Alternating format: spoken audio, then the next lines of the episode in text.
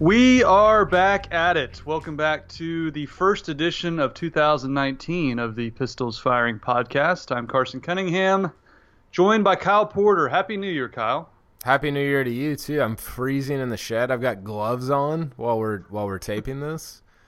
I'm soft, um, but it's cold here. And uh, but yeah, no, I'm I'm excited about about 2019. Uh, excited about the I'm excited about our site for 2019 for for this podcast and we got some fun things planned. Um, yeah, it's gonna it's gonna be an awesome year. So I'm I'm pretty fired up, especially after uh, going to Memphis and going to that bowl game. Yeah, I want to talk about that. Uh, are you wearing two gloves like Phil Mickelson, by the way? Yes, and two black, black, gloves. Yeah, yeah, yeah. Okay, yeah. just making sure. I got I got a pair of those for uh, for Christmas. I got two a pair of those cold weather golf gloves, so I'm gonna be yeah. doing my best Phil impression as well.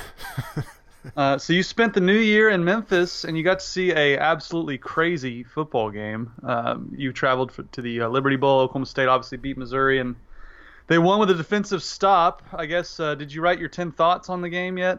I haven't, I haven't been on the site. Yeah, no, I, I stayed up. Uh, yeah, I, I almost. I think I, I, was maybe the last person to leave the press box in Memphis, which was terrifying because it was almost midnight in a part of Memphis that was not the greatest part of Memphis. But um, no, it was it was fun, man. It was. Uh, I don't. I didn't know what to expect going there, and you know it's the Liberty Bowl. Like I'm not gonna lose. Nobody's gonna lose. We're not pretending like it's the Fiesta Bowl here, but the whole thing was just it was just a good experience. The weather wasn't great, but uh, I, it, it seemed like both teams were fired up to be there. Fans on both sides seemed fired up to be there, and it was just a you know I guess it helps that Oklahoma State won and we had fun things to write about. But I, I thought the overall experience was just a lot of fun. I'm looking at your uh, your ten thoughts column. The picture of Gundy with double thumbs up it's is great. Is spectacular. It's and, it's uh, so good. It was, was, cool. It was cool to see the the post game celebration. Obviously, he gets doused in orange Gatorade. He uh, gets up on the podium and, and, says, "You know, how about them Cowboys?" and, yeah. and blows kisses to the fans. That's kind of what I think he and this program needed, isn't it? I mean, the, the season was such a slog. It was such a disappointment. Yeah. Uh, most people thought they were going to lose, myself included, to Missouri and maybe even in blowout fashion. And they really, for the most part, took it to Missouri. It was a close game in the end, but man, they they really had a lot of success. And I thought, I thought Gundy once again proved that he really gets his teams playing well in bowl games. Well, it, yeah, and you know, it, it was it was interesting because I was thinking about this after the game. They haven't really had Oklahoma State hasn't gone into an off season, uh, maybe under Gundy ever, in which there was a lot of pessimism about the following year whether whether that's because of a uh, they just had a really good year. They had an okay year with a young group like a young quarterback. Like i think about 2015 uh, mason rudolph's a sophomore and they go out and even though they lost their last three games there was still optimism going into the offseason right? Because you're like wow oklahoma state just went 10 and 3 with a sophomore quarterback. What are they going to do next year? And so this was more like 2014 uh, when they win the the uh, Cactus Bowl over Washington, and then all of a sudden you're looking around, you're like, hey, there's a little momentum going into the offseason. He always he uh, Gundy always finds a way to create. To, to kind of escape whatever situation he's in and create momentum, create optimism for uh, for the following year, and and that's sort of where we've arrived at right now. Well, there's certainly some optimism. I, I still think with, and we're going to talk about Mike Yurcich potentially leaving as well, but I do think this is probably the biggest question mark season they've had since since that 2014 season, right? With with way quarterbacks haven't played this year. I mean, we all we all think Spencer Sanders is going to be good, but you know, they're, they potentially losing their offense coordinator, new quarterback. The defense still stinks. I, I, do think that this is probably one of the biggest question mark seasons coming up they've had in a long time. I mean, this year was certainly a question mark too. But do you think there was more optimism following that Cactus Bowl win over Washington or following this Liberty Bowl win over Missouri? Oh, Cactus for sure. I mean, you had Mason Rudolph look like a future all Big 12 quarterback in that game as a true freshman and beat a beat a Washington team that had for, two first round picks on it. Two two guys that are still playing the NFL. So I think for sure. I mean, the combination with James Washington as well. Uh, I, I do think there's many reasons for optimism. Obviously, with Tylan Wallace, with Chuba Hubbard. But again, it, it, it's a quarterback-driven league, and uh, we all think Spencer Sanders is going going to be good, but there's plenty of highly touted quarterbacks that, that haven't panned out in college football. So we'll have to wait and see. Yeah, I, I th- that's a great point, and and I think the lack and, and the the funny part, I guess, I guess it's funny, is that they could have had that right if you if you just play Sanders, but whatever, we don't need to revisit that. But I I do think that like the unknown this is this is what we see in the NBA draft, right? Is the unknown is is intoxicating. And so we can I mean Sanders can be whatever we want him to be right now. Like it and I and I think I think because of that because we haven't seen him uh, that I think that engenders more optimism than if say even like if Cornelius was coming back. Like w- would you be more excited and optimistic about 2019 if Cornelius was coming back or or like you are right now with uh, with Sanders probably going to be the starter? Well, Cornelius would get to that, that 15 game mark next year that Gundy uh, circled. So maybe that would be a big reason for optimism. Um, but as as we saw in the Liberty Bowl, Kyle, I mean, two of the most mind-numbing interceptions you'll ever see from Cornelius. Like that game summed up Cornelius' career, right? He puts up huge numbers, looks Yeah. looks like he's got a cannon at times, and then just makes two of the most boneheaded interceptions you'll ever see at the, at the Division One level. So I'm ready to see Spencer Sanders. Um, I did think it was funny when when Cornelius's helmet came off and Drew Brown ran out there, and people were like, "Oh my God, it's Drew Brown! He exists!" and I said he should ignore whatever the play call was and go full like uh, Moxon and Varsity Blues and just call his own number and piss off Gundy, aka Bud Kilmer and just throw it deep. Just say Tylan, go route. I'm throwing it, and just what, what does he have to lose at that point? He's already been just stapled to the bench. Stapled to the bench. Gundy's already like put super glue on his butt and stuck him to the bench. Yeah, I I don't know. It, it is. Uh, we're probably already talking too much about 2019. We should probably talk about the game a little bit more. But I think that I think you're right in that like there's certainly more optimism now and more momentum now than there was a week ago and especially a month ago. But you've got a question mark at quarterback. Um, you've got uh, you got a huge people. I don't know if enough people are talking about that. Carson, they're losing. There were six guys that started on the defensive line this year. None of them are returning. All all six are gone, and so you're going to have a completely new defensive line. You've got a secondary that's uh, going to be deeper and probably better, but it wasn't exactly good in 2018. So I do think there's a lot of question marks, but I think that like I, I guess what I'm saying is that the temperature of the program has has risen in the eyes of fans because I, I, I don't know. I think most people aren't like breaking down defensive tackles in February. They're just like hey Oklahoma State beat a top 25 Missouri team. That's the last thing I remember. And that's awesome. That's sort of the way I view it from like a, a bigger picture perspective and I think that's a good thing for Gundy going into to this year Sure, I think the program needed that win badly, and and props to them. they beat a good Missouri team and a, a really good quarterback. yeah what do you think of him He was good. He was good as advertised. I mean, he, he made some. one of those throws he made, uh, I can't remember what stage of the. It was late in the game, fourth Yeah. quarter. He made an anticipation throw to the sideline, it was sick and the receiver got lit up into the crowd. But it Yeah. was it was a. They showed a great angle replay of it, and the timing of that throw was was NFL caliber. So he was really good. Um, let's talk about what's important, Kyle. Let's talk about Yeah. Tyron Johnson. I know I know Are you kidding me? he Some was catches? he was so good I mean, I feel totally vindicated for all of my Tyron takes over the years. He finally got going this year. I mean that that touchdown catch was iffy, and, and props to Liberty Bowl for being the Mickey Mouse operation they are. There was not a replay angle good enough. Did you hear about all the issues they were having, Kyle? The, the, Yeah, the head yeah. the head official did not have a replay monitor. He had to literally just listen to the replay official wherever that guy is and just take his word for it. He couldn't even make a call on his own. And- That's and- crazy.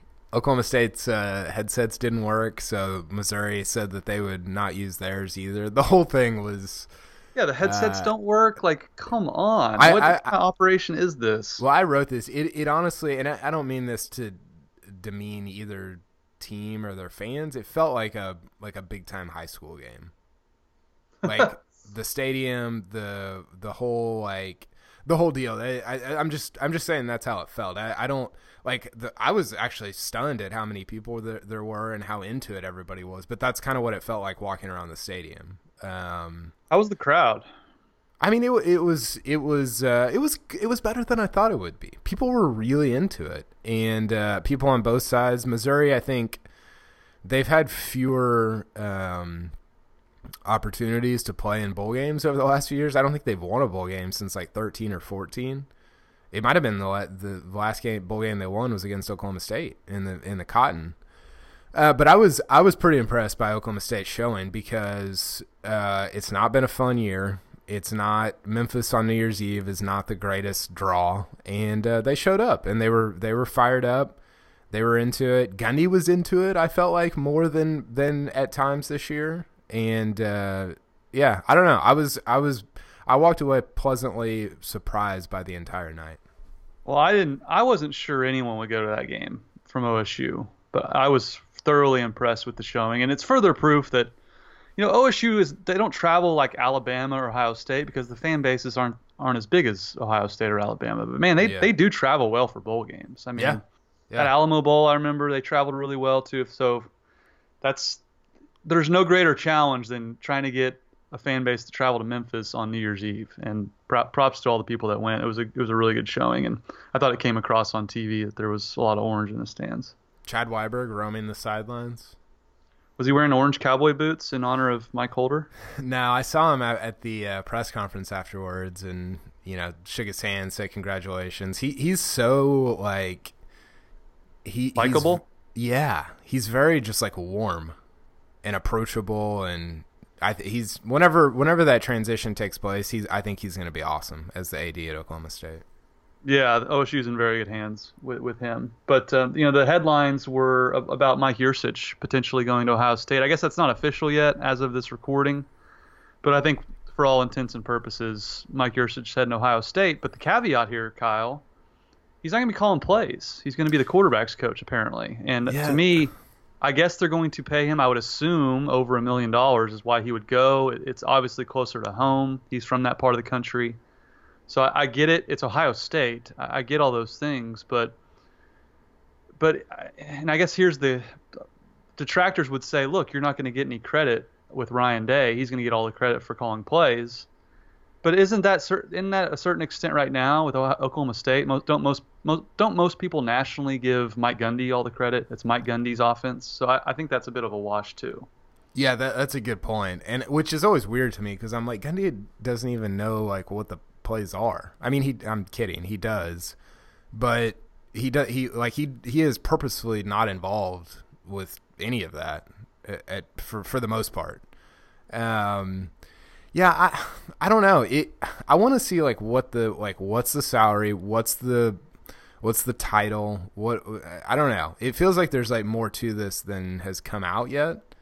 Uh, because it, it I, I don't know. I feel I it, you like sound he, baffled. Well, he he's gonna he's gonna have to have like co-offensive coordinator in his title, right? He wouldn't leave sure, to be the sure. quarterbacks coach of Ohio State.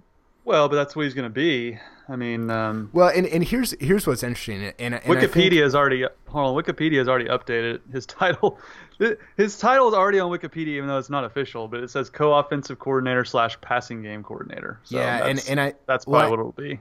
I think that's a good way to to put it. And and I think that I was thinking about this this actually plays to his strengths, right? Like I, I don't think anybody, whether you like him or dislike him, uh, in Oklahoma State world would say, you know what, Mike Yurcich is awesome at in-game adjustments, because it, I think that's what everybody would point to and be like, yeah, was, yeah, you know, there were times when it wasn't great. Uh, I mean, even Mike Gundy basically said, I think it was the West Virginia game that they went to a room and, and Gundy sort I don't I don't know if he explicitly took credit, but he basically said like I I changed some stuff, you know. But I think where Yurcich is great is the creativity, the the the planning up to the game. uh, the the uh, I mean he's developed these these quarterbacks that have become pretty good. I, I think that shouldn't be overlooked. Um, so I think that they're getting they're almost getting the best of, of both worlds, where you, you get all of Yurcich's creativity and and his um, he, he's been good at recruiting for the most part, um, and you don't maybe necessarily have to live with like the in game decision making. When he showed up, OSU didn't have an offensive line, and they couldn't run the football, and we were all ready to run him out of town. But since then, and he was typically running the Mike Gundy offense, but over the last I don't know, two, three, four years, he's really kind of instilled some of his principles. And just the proof's in the pudding. You and I have talked about this on this podcast for a long time. He gets results. He recruits very well at the quarterback position. Do you want out of the guy for all the Mike Yurcich detractors? And it, it is funny. Mike Gundy talked about this. He said, he said, I think that's kind of interesting. You know, the fans, you know, can't stand him or criticize him yet Ohio State, Tennessee, they all they all want this guy. That's that's kind of an odd dichotomy there, but it kind of proves that he's done a very good job. And um, I think OSU will have a hard time replacing him. I mean, who, who knows what Mike Gundy's going to hire? I mean, we had never heard of Todd Monken when he hired him, and we had never heard of Mike Yurcich when he hired him. So I would fully expect him to hire someone totally off the radar. But no, I, I think Yurcich's done a great job. They're going to miss his recruiting at the quarterback position. I'm interested to see how that shakes out without Yurcich. Doesn't it feel like it could be Josh Henson? I think it will be probably. If I had to pick, if I had to wager, I mean, he was at Missouri and he had some good offenses at Missouri, and it it really backfired at the very end of his tenure. I mean, they were they might have had the worst offense in the country his final year at Missouri. They were so bad. Now I don't know all the circumstances with injuries, with quarterbacks, with offensive line. But um, he's a good recruiter, has offensive coordinating experience. He's an OSU guy, so I, I wouldn't have too much of an issue with that. Yeah, I think I think Gundy is just so adamant about continuity, and uh, it, it's it. I mean, that would be the most that would be the move that would engender the most continuity. I mean, you you could uh, Kyle Ben wrote a really good post about potential candidates. Graham Harrell, uh, Todd Monken was on the list because he's kind of in limbo right now. I don't I don't know if he would have been on the list otherwise. Uh, but the Bucks coaches just got fired, and then uh, Marcus Arroyo was on the list, uh, and there was a couple others. Uh, it, I mean, any of the all of those names are fascinating names to me, and I but I don't think this is going to be a um, you know kind of like it, it, felt like last year when they were looking for a defensive coordinator, there was a lot of speculation, there was a lot of uh, rumors, there was a lot of stuff going on. It doesn't really feel like it's going to be like that this time. I feel like the hire is going to be quicker, it's going to be cleaner, and there's going to be continuity there, and that's what makes that's what leads me to believe it's going to be Henson. Yeah, and I just looked up Mike Yurcich is from Euclid, Ohio, which is like two hours from Columbus. So yeah. that's that has to be a huge factor. I mean, you growing up there, Ohio State, it's like Oklahoma football. You know, that's that's just something you grew up with. So that that makes a lot of sense. I I think Todd Monken is a less than zero percent chance. He is his stock. He doesn't have a job right now, but his stock is through the roof. He's a head coaching candidate in the NFL. So I think, and I think he left Southern Miss after a nine-win season because I think he was tired of the college game. So I, I would put a big X through his name. Uh, bring Arroyo home. I mean, the Oregon fans are ready to run him out of town, I guess. Which again, this kind of goes back to the offensive coordinator is always the least popular guy on campus. Doesn't matter how good of a job he does. I mean, OU fans wanted to get rid of Kevin Wilson, and he had he scored 60 points in six straight games. So that's just kind of how it comes with the territory. But no, I would put Henson at one for most likely, and then uh, who knows? The rest of it's kind of a crapshoot. Yeah, the Arroyo thing I feel like is getting. We like to kind of, I don't know, like people just get uh, they get on one train of thought and they can't get off of it. And it's like, yeah, Arroyo recruited well, but does that mean he's going to be a great offensive coordinator? Uh, maybe. I don't know. I'd rather have him as a running backs coach that goes out and gets more Chuba Hubbards. Which is why he left, because he was a running backs coach and he got to be an OC at Oregon. Yeah. No, I, I, I know. I, I get it. I, I just, I think it's easy to, it's like, it's like everybody's talking about how they should how Oklahoma State should play Spencer Sanders this year. The guy the guy that you haven't seen is always preferable to the one whose flaws you've seen. and I think that's probably true of of Arroyo uh, as well. I, I just I don't know. I don't I don't know if that would be the move that I would make. You're anti Arroyo coming home? Think of all the dudes you get. Who cares about what plays he calls? well, according to my to my website, a lot of people would care about that. Uh, yeah, I don't know. I don't know. I don't know. I don't think I'm against it. I just I don't know that it would be the the home run smash hit that everybody says. I'm kind of into the Graham Harrell thing. Oh, I I would love that too. He's our age. That's by the that's way. I know he's younger than me. he's yeah, he's he's my age. He's 33. But wouldn't that be kind of like the Lincoln Riley hire that Gundy had sitting there on the table for years and wouldn't do it because he knows that, Is that he'd be true? here about a year or two? Is that true? No, I mean I don't know if that's true, but Lincoln Riley's name was thrown out a lot. Yeah, Whenever, whenever yeah. OSU needed an offensive coordinator, he had Leach ties. It would have made a lot of sense for Gundy to hire him. But I, in my personal belief, I, I don't have any information on this, is Gundy wanted to hire someone he knew wouldn't leave. That's Yeah. why like he, he knows Lincoln Riley was an up and comer, and he knows he would have been here what a year or two, Yeah. and he was tired of that. So I think that's why I think Henson would make a lot of sense because he's already in the fold. He's an OSU guy. I do wonder about offensive line coaching and calling plays.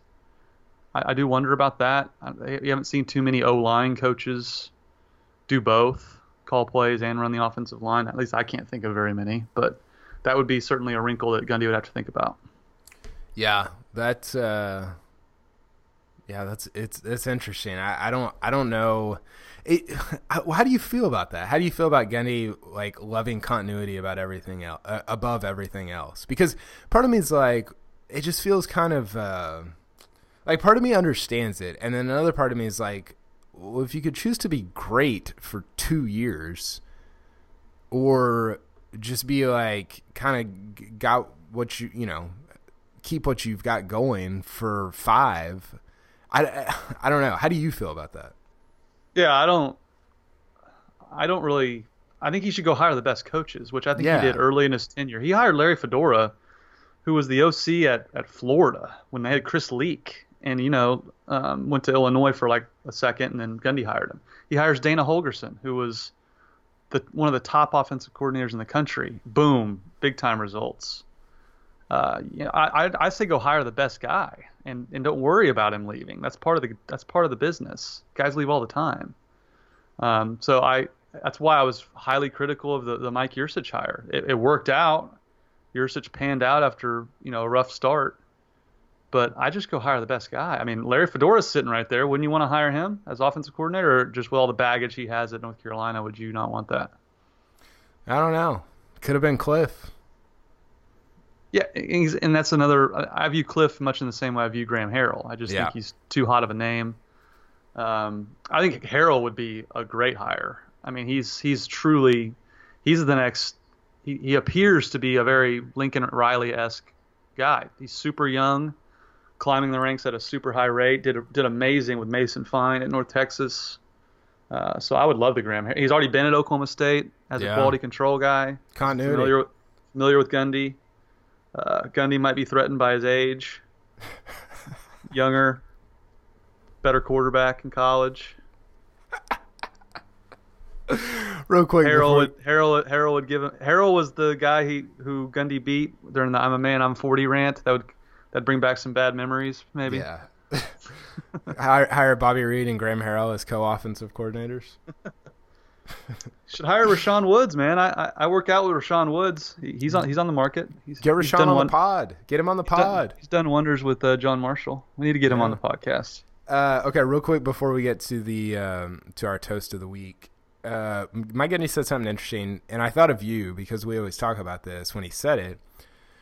He said that the way they played against Missouri on Monday was how they used to play back in 2007. He didn't talk about Orie Lemon, but uh, he talked about how that's how they used to play in 2007, 8, 9 when they were building the program. They were more physical.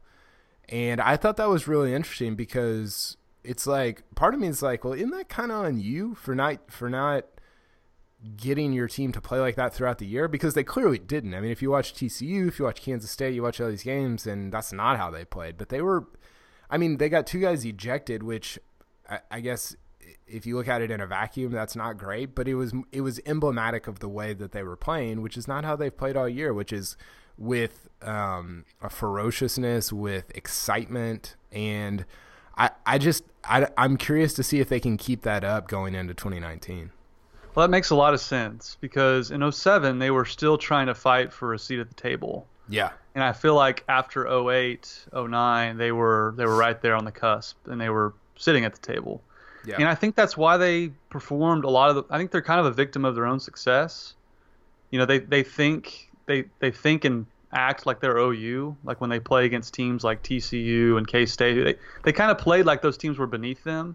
But when Texas comes to town, when West Virginia comes to town, they're like, oh, these this is this is a big game. These are who we're supposed to be competing against, and they they played like they had something to prove against those teams, whereas it looked like they were just ready to roll their helmet out and say we usually walk over teams like this. So I think this year a lot of in a lot of ways they were just kind of a victim of the the success they've had over you know three or four years under Mike Gundy. Yeah.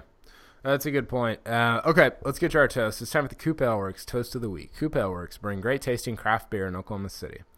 Try the flagship F5 IPA, the bold DNR Belgian Strong Ale, or the refreshing Horny Toad Blonde. If your next watch party, tailgate, or get together with friends, enjoy a cold Coop Ale Works, and please remember to drink responsibly. Carson, who is your first toast of 2019 going to? Well, it's not a toast, but I sent a sleeve, those big crate sleeves you can get from Coop, where you get like, was it like 24 beers in it? Those cardboard sleeves. I'm sending one of those to Tyron, the Saturday Siren. It's it's on his way to his house. But I'll, I'll crack open a a briefcase brown to Chuba Hubbard. That's who I'm going to toast because I thought he was sensational uh, against Missouri. He was sensational at the end of the year without Justice Hill, and just the way he runs is so it's it's hard to put into words. Like when he takes those those handoffs out of the shotgun and kind of goes around the edge. It doesn't look like he's running that fast, and then boom, mm. he's 20 yards downfield, and you're just like, wait a second, didn't look like there was much there, and he's already 20 yards down the field. Uh, it, it was, and I thought that was a great example of that towards the end of the game. It might have been their last touchdown drive. He gets like 20 yards down to like the two yard line, and the guy who tackled him was like this defensive tackle from Missouri. And he starts like pumping his fist, and I was watching the game with friend of the pod Matt Emilian and he and I were like, was he just was that Missouri guy just celebrating? And I think we both realized he was just frustrated that Chuba was already 20 yards down the field before a defensive tackle had to tackle him. Like he, I think he was just really upset. Like just it didn't make sense to him and didn't make sense to us just how quick that guy is. And again, he's he's proven to me that he can run through the tackles and be the the workhorse back. So I'll toast Chuba. Yeah, he's he's good. He's really good. I, we're going to talk more about him here in a second as it relates to Justice Hill, but that, that's a good one. I'm going to toast corn. Uh, I'll toast a, an F5. Probably my favorite. Uh, well, no, it's not my favorite, but it's up there among my favorites. I like Oktoberfest and and the uh, the Siren as well. But uh, to corn for uh, touching off what was I don't know. It, it was funny because. Um, Tyron said in the post game, you know, we we went as far as our quarterback took us, and it was like, well, I don't know if I would have said it like that. I think he meant like in the Missouri game, and and that they put you know Corn kind of took on this top ten NFL draft pick and kind of went toe to toe with him. But it honestly, Carson, the coolest thing for me was to see him on the field after the game. He he was you could tell he was really excited about having won the bowl game, having finished his career on a good note, and uh, yeah, it was it was cool. He made some the the throw he made to Tyron, the second touchdown, 55 yards in the air off one foot. That was that was big time. I mean, Ooh, that, was, that, was, a big boy throw. Yeah, that was pretty that was pretty great. And uh, so yeah, he's taken a lot of flack this year. He's been the um, recipient of a lot of hey, maybe maybe Oklahoma State should be playing Spencer Sanders or Drew Brown because of 20 because of next year. Um, you know, talk and fodder and podcasts and blog posts, but um, it was it was good to see him put up uh, whatever he had 340, four touchdowns, and uh, just the third Oklahoma State player ever to have 40 touchdowns in a year, which is crazy. Mason Rudolph, uh, Barry Sanders, and Taylor Cornelius. Good for him. He played well. He really did. He, uh, barring those two interceptions, but he, he played great and went out on a high. Can't yeah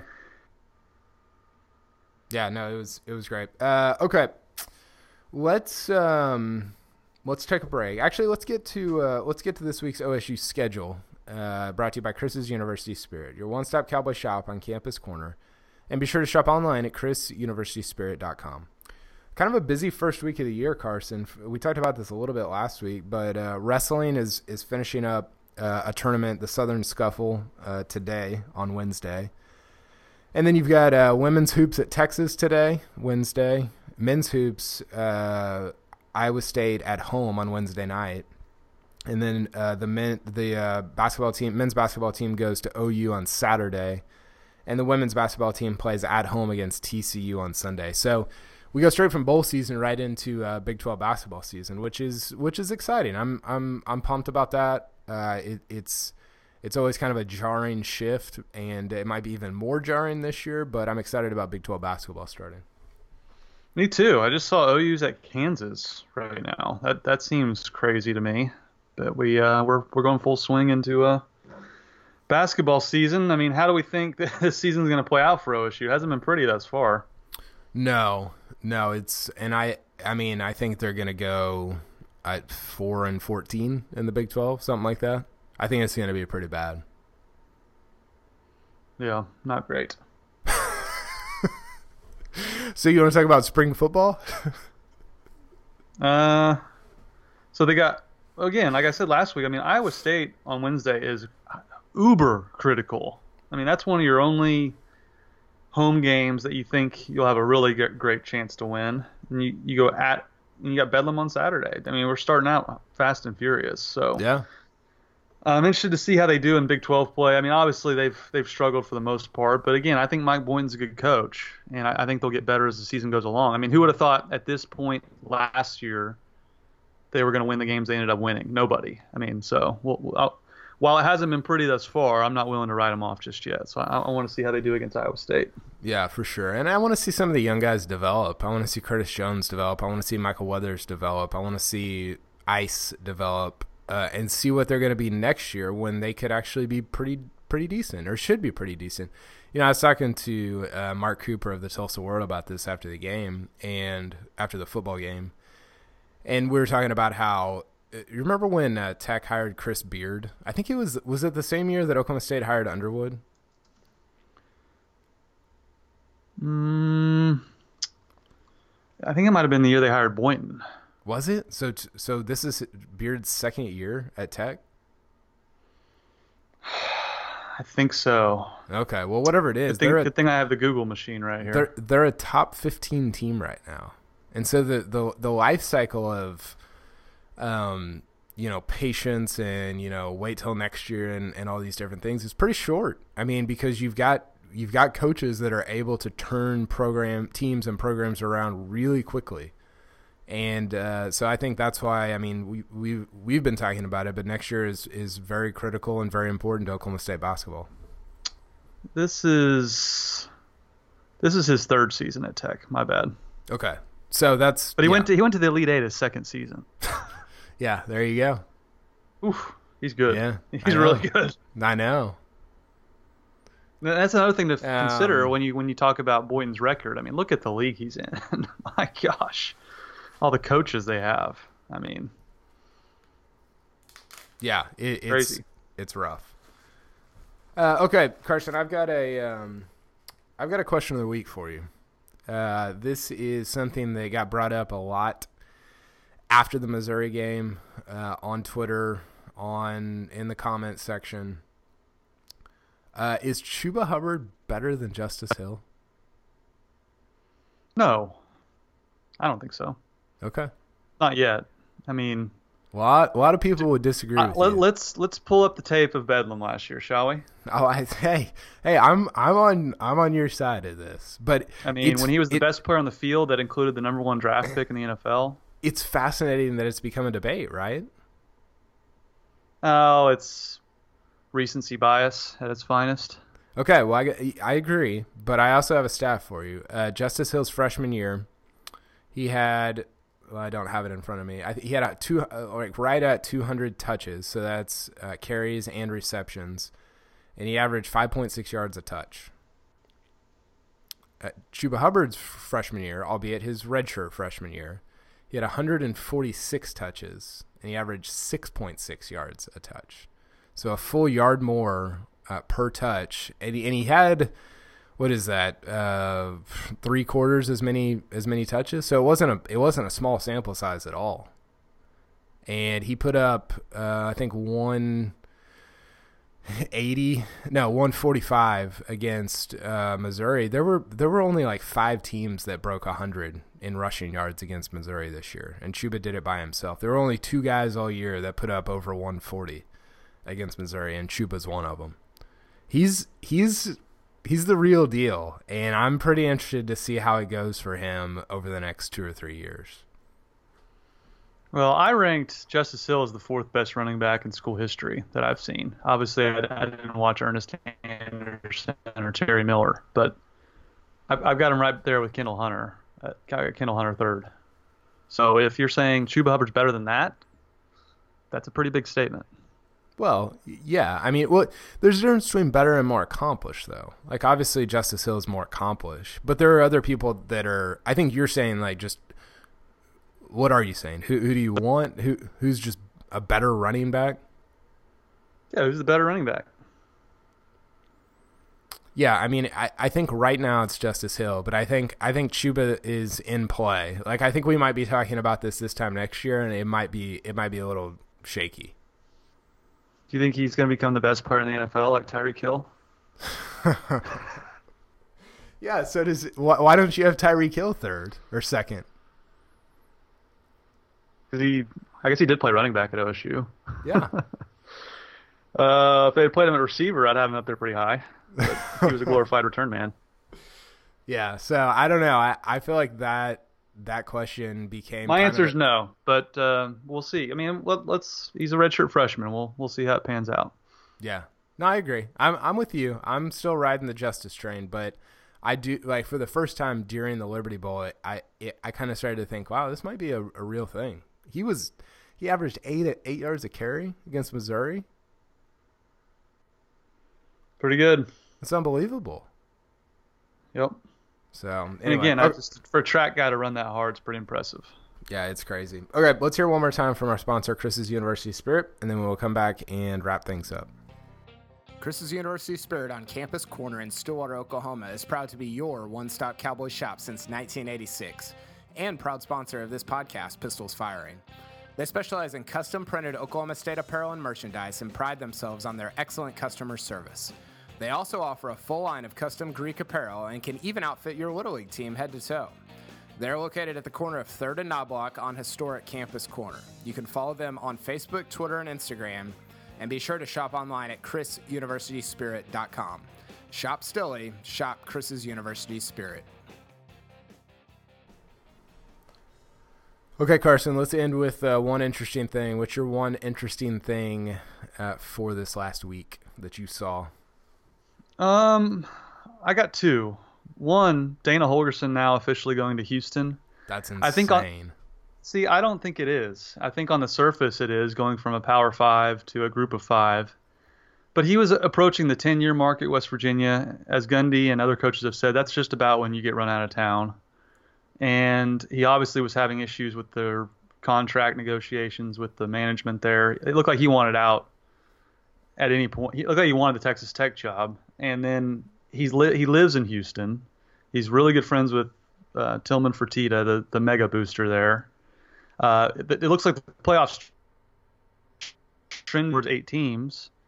You would think he had a be- he has a better chance to win 10 games and go to a playoff in that scenario than he does at, at West Virginia. But I think more than anything, it was just fatigue. You know, at 10 year mark, you get fan fatigue and coach fatigue. And it doesn't, to me, it doesn't seem as crazy as maybe it appears on the surface. Yeah, those are good points. Uh, because to me, it seems, it, it just, it seems crazy. I mean, I can't remember, I'm sure it's happened, but I can't remember a guy who didn't get fired going from a, a power five, a, a pretty decent power five school. It's not like, the, it's not like West Tuberville. Virginia's, where did he? Tuberville went from Texas Tech to Cincinnati, but he yeah, was about that, to get run out of Tech. That was that was weird though. That that situation was weird. But West Virginia is well, they're all weird if you do that. I mean, he was about to get run out of town though. I'll give you that. West Virginia is a better job than like a Vanderbilt. It's not like a low Power Five job. It's a it's a it's a decent. It's a good one. jo- it's a good job. It's better Yeah. than Texas Tech, in my opinion. Uh, yeah, I think so. So to go from there to Houston, it's just it, it's pretty interesting, and uh, I don't know what he's getting paid or whatever, but yeah, that that was fascinating. What's your other interesting thing? That Todd Monken is like a cult hero amongst smart NFL people that I follow on Twitter. Yeah, Uh, Evan Silva is one of the preeminent fantasy football guys. Really good follow if you don't follow him and you, and you play fantasy football. He's the best in the business.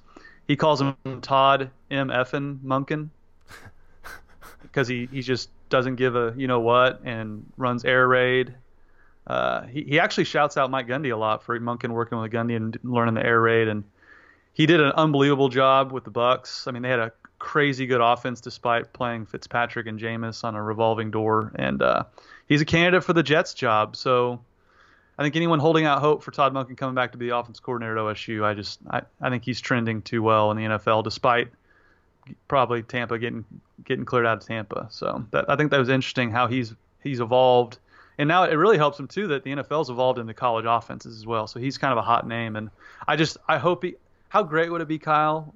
Todd Monken and the New York media coming together as one. mm, He would be a megastar yeah. as the as the Jets coach.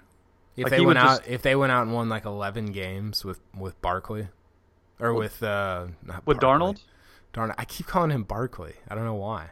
Because you're old and you're thinking of the other USC quarterback named Barkley.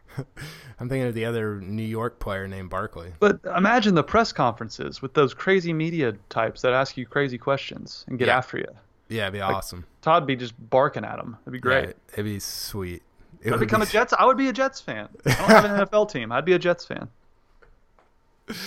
Okay, uh, my one interesting thing is I forgot. I haven't been to a bowl game since I don't know, Carson, the 04 Alamo Bowl. Long time. Yeah, because That was a, that was a less than enjoyable experience. I was there too as a student. yeah, the Ted Ginn game. Uh, Yep. Because I didn't really go after that, like when I like a- right after college, and then I started the site and wasn't able to to get a credential until last year, and so this is our first one to cover. So I hadn't I hadn't really been to a bowl game in forever, um, and I forgot how I forgot how big of a deal it is to win a bowl game. It could be the Lockheed Martin Armed Forces Bowl. It doesn't matter. Doesn't matter what your record is. It's the culmination of 12 months of hard work. Everybody's on the field afterwards wives, girlfriends, Pom Squad, uh, administration. Everybody's taking pictures and, and, you know, just excited about the entire experience. And that was. That was cool to see. I I, th- I thought that was refreshing and, and energizing to see after what's been just kind of a weird, uh, just kind of down year, especially especially recently after the TCU game. So that was my one interesting thing. I thought it was awesome. I thought Gundy was awesome on Monday, and uh, yeah, I'm I, I'm as excited about 2019 as he seems to be. What was your favorite thing that you saw at the bowl game? Maybe celebration wise. Oh, some some random guy like came up and took a selfie with Gundy like like 90 seconds after the game was over, and and Gundy like was just all about it. Uh, Gundy Gundy was hilarious. Like just watching him. Yeah, did um, did Mike Gundy ever explain what happened when they were taking a knee? They took a knee and then they showed like a double box where you could see the the players, and then Gundy's on the sideline losing his mind. He looked really upset about something. Did he ever explain what was going on with that? No, I, I don't think any of us on the field saw it, so nobody asked him about it in in the post game. Uh, I I have no idea. He I love it when he randomly loses his mind though. He did it. Uh, there was a uh, there was a penalty waved off because it was an uncatchable ball. It was a pass interference, and he just I, he was just like just running onto the field screaming. I mean, he was pissed. And it was just like he just gets so upset at like these random things, and then stuff that should excite him or upset him, he just like stands there and shrugs, and uh, it's I don't know. He's hilarious to watch. He did whenever they took the team picture on the field after the game with like 800 people. It looked like he laid down in the front and like propped his propped his head up on on his elbow, like on one hand with his elbow on the ground, and just like laid in the front as ever, with everybody behind him. I thought it That's was great. I thought it was hilarious.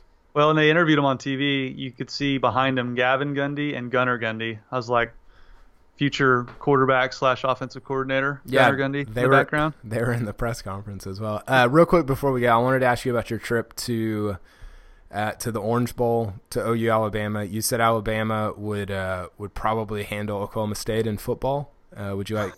would you care to elaborate on that? It it was jarring to see Alabama at field level.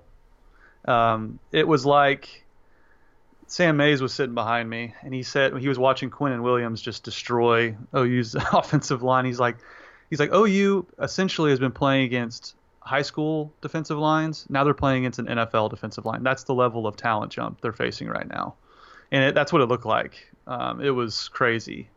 I had a horrible time getting there, but no one wants to hear travel issues. I had horrible travel issues. Did a, did a lot of TV, but it was a cool setting to be in the Orange Bowl with two blue bloods in Alabama and Oklahoma was it's my first Orange Bowl covering. So now I've covered all the all the major New Year Six bowls. So that it was a lot of fun. Yeah, it's awesome. You think Alabama's going to beat Clemson? I do. I just think they're better offensively, and Trevor Lawrence is great. Um, Man, true freshman. That's what you get. That's what you get when you start true freshmen. True freshman. well, he was the number one overall player in the I country. know. I know.